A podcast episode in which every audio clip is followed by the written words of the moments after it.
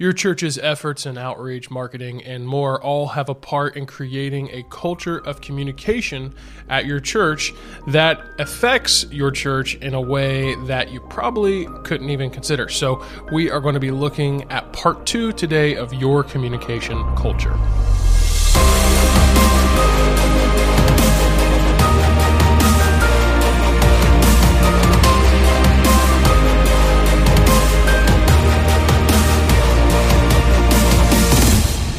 Welcome back to Church Media HQ, where we equip church leaders to maximize their impact through the power of communication. I'm Luke Clayton, and I'm excited to continue our conversation today. Uh, remember, in addition to the weekly teaching content that we put out, we also provide monthly graphics and resources that you can download completely free of charge at churchmediahq.com. So if you haven't taken advantage of those resources yet, head to churchmediahq.com and download those today. Uh, so let's review a little bit. This is part two of your communication culture.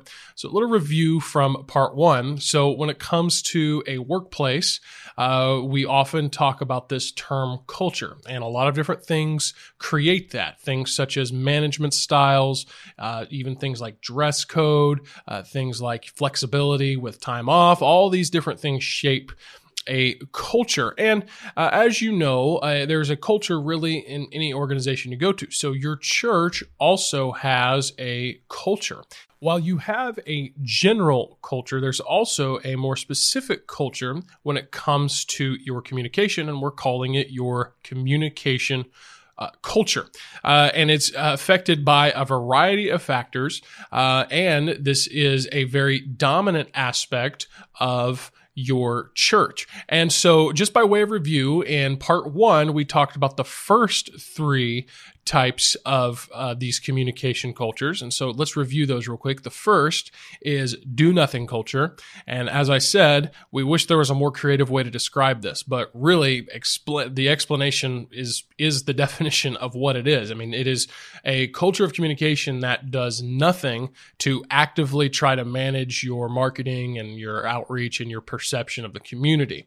Uh, and so uh, different things such as, you know, not even, you know, really putting forth effort on things like keeping your facilities up to date, or obviously in the areas of media, you know, not having an outdated uh, or dormant website, having a logo that's old and, you know, from the 90s, or uh, having, uh, you know, something even like um, having having you know maybe signage that's old and faded. We talk about how that's a do nothing culture, and you really have to make a mindset change there of instead of saying, well, we, uh, you know, everyone's going to understand it's all good, it's not a big deal, to really the overall mindset change there is that, hey, this is, we're not just a church, this is God's church. And instead of saying, well, no one will notice, you have to ask the question, who will notice? So we want to avoid having a do nothing communication culture. The second type of communication culture that we want to avoid is out of touch communication culture. So you have out of touch communication.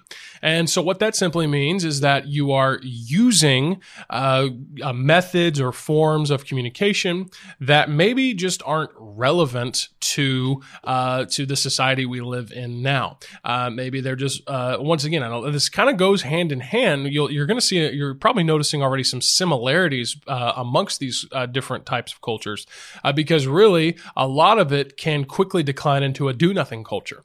and so this out of touch says, yeah, well, and it really communicates, whereas do nothing communicates, we don't care. Out of touch communicates, well, we care about us.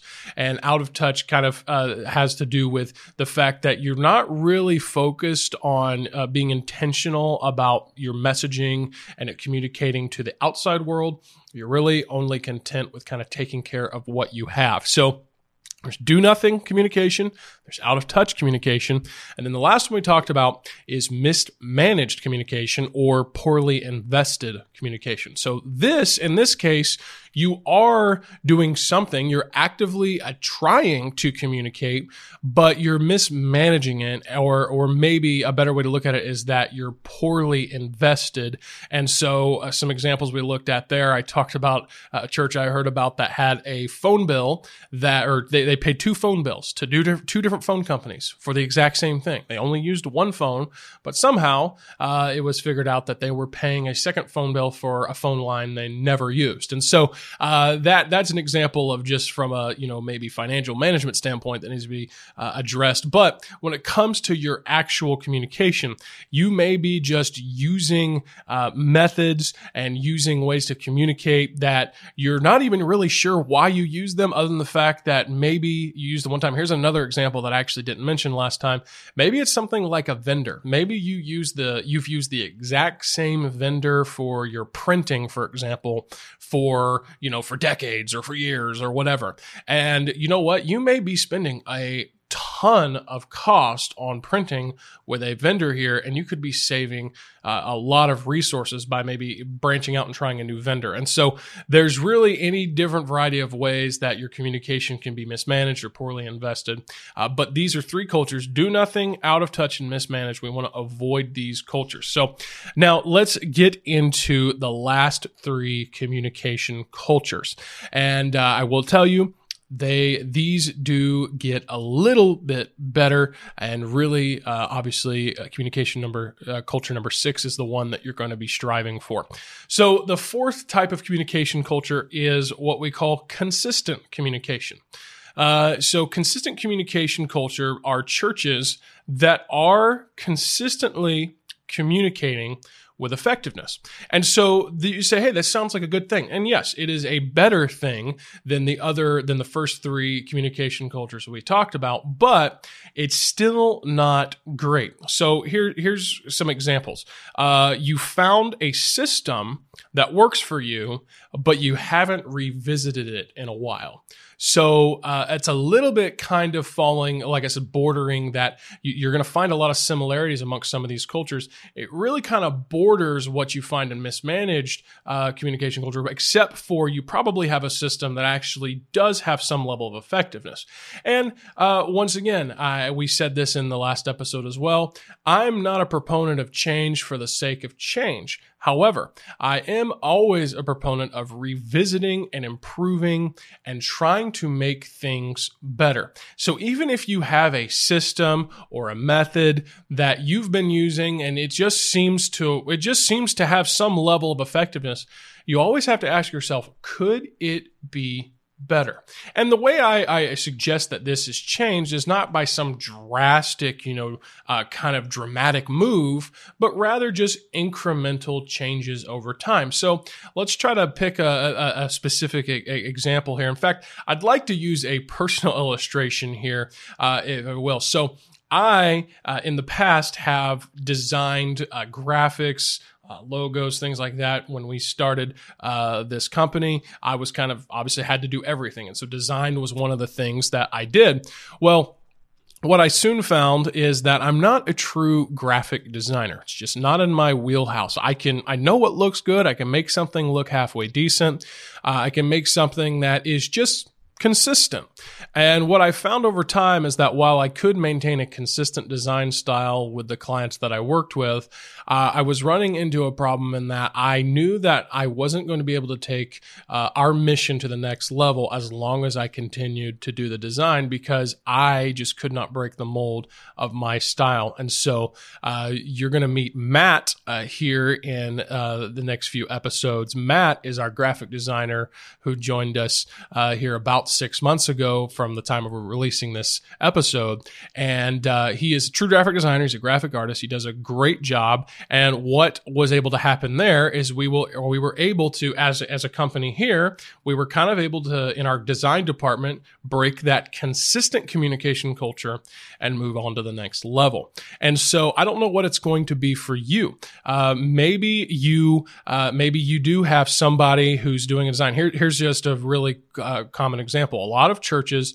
you know, you've got staff and you've got paid uh, people on your team that are dual purpose staff members, and that's that's understandable. So, for example, your your uh, children's pastor is also your media director. That's a common thing, or maybe it's a secretary is also your designer. That's that's a common thing as well. Well, maybe your secretary can design something that doesn't look awful, but she's not really a designer, uh, and it's not really looking uh, great. It's not you know it's just kind of consistent, kind of bland, kind of boring. Uh, maybe your next step would be, well, we're going to look into finding, uh, and even if you're not in the position to, you know, hire an in-house designer, you say, I'm going to look into maybe bringing on someone who, uh, or, or, bringing on a, a, an agency or a freelancer to get to kind of freshen up our design. So maybe that's uh, something that you can do. And so here's some specific mindset changes you can have. Uh, the first one, and this is, I'm really preaching at myself here because this is, I, I can be so bad about this, to be honest with you. Uh, first one, I'll use a template. No, change that to say, I'll make something new.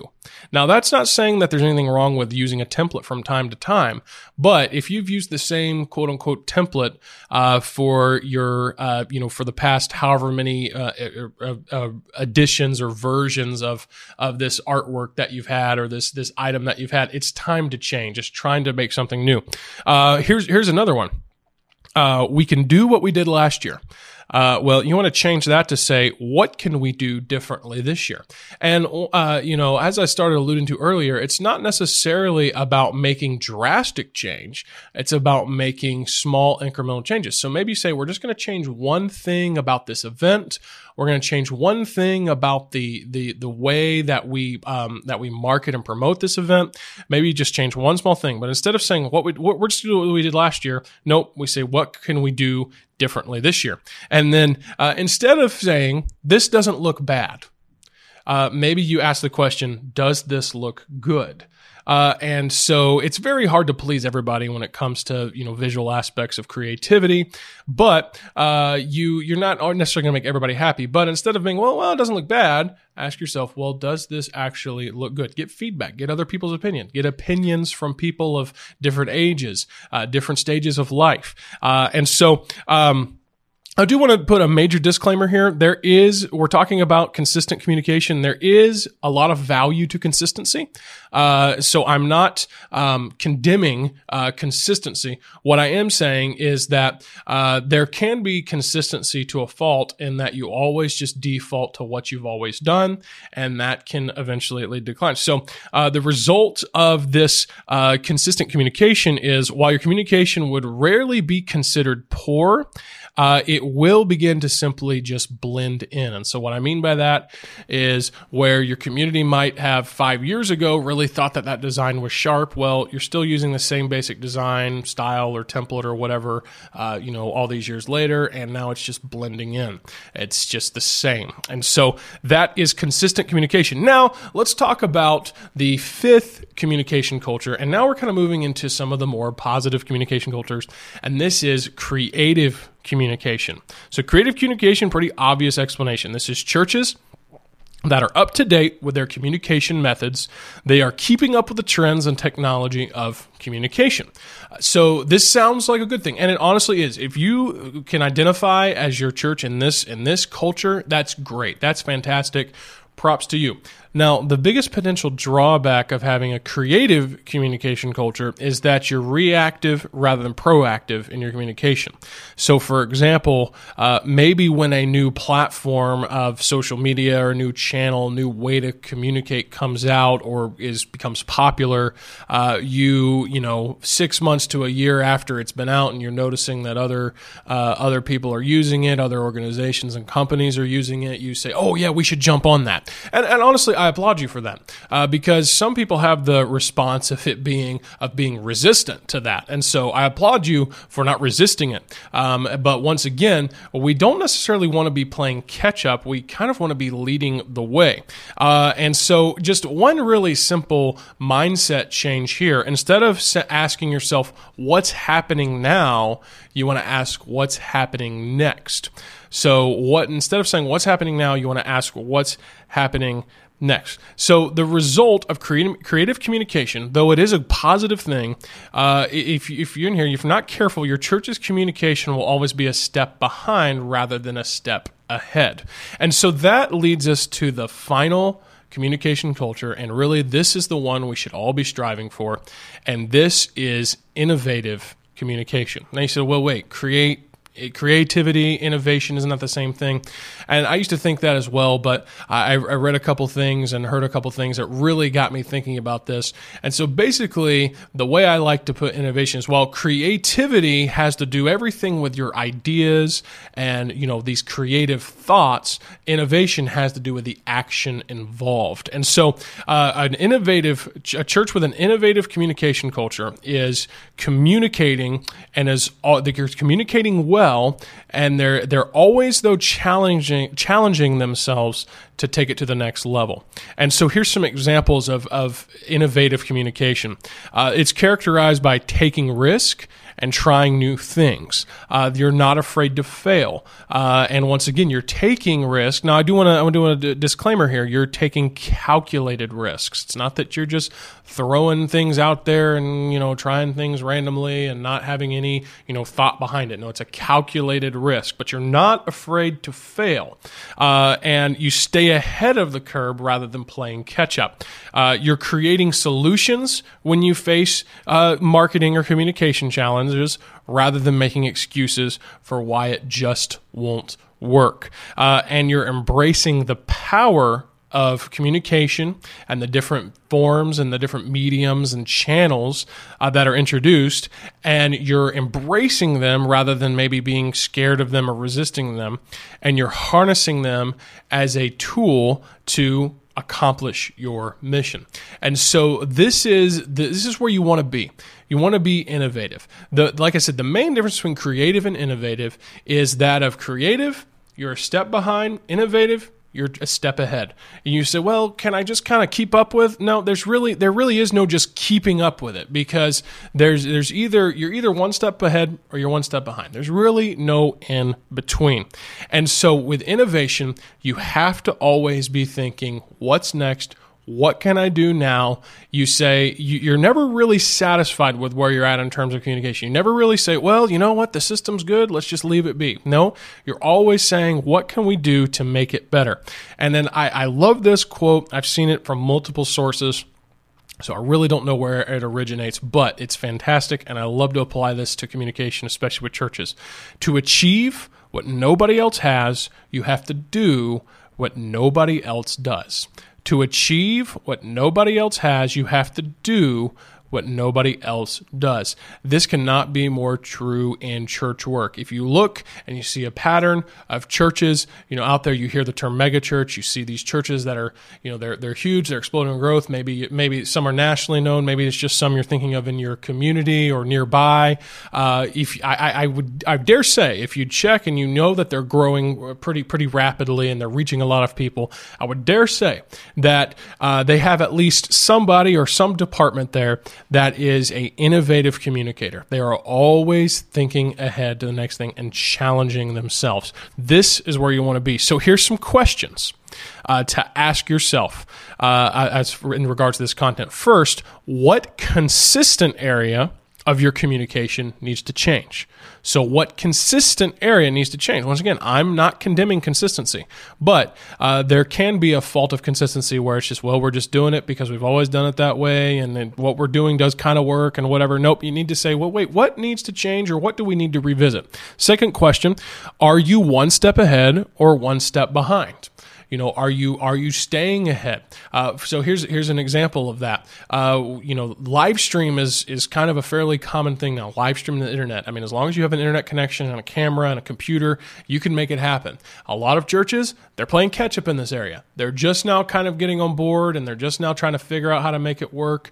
Uh, but the, but there are other churches out there that you look and you say, hey, they're growing. They're really doing something. And many of them they were live streaming before a live stream was mainstream.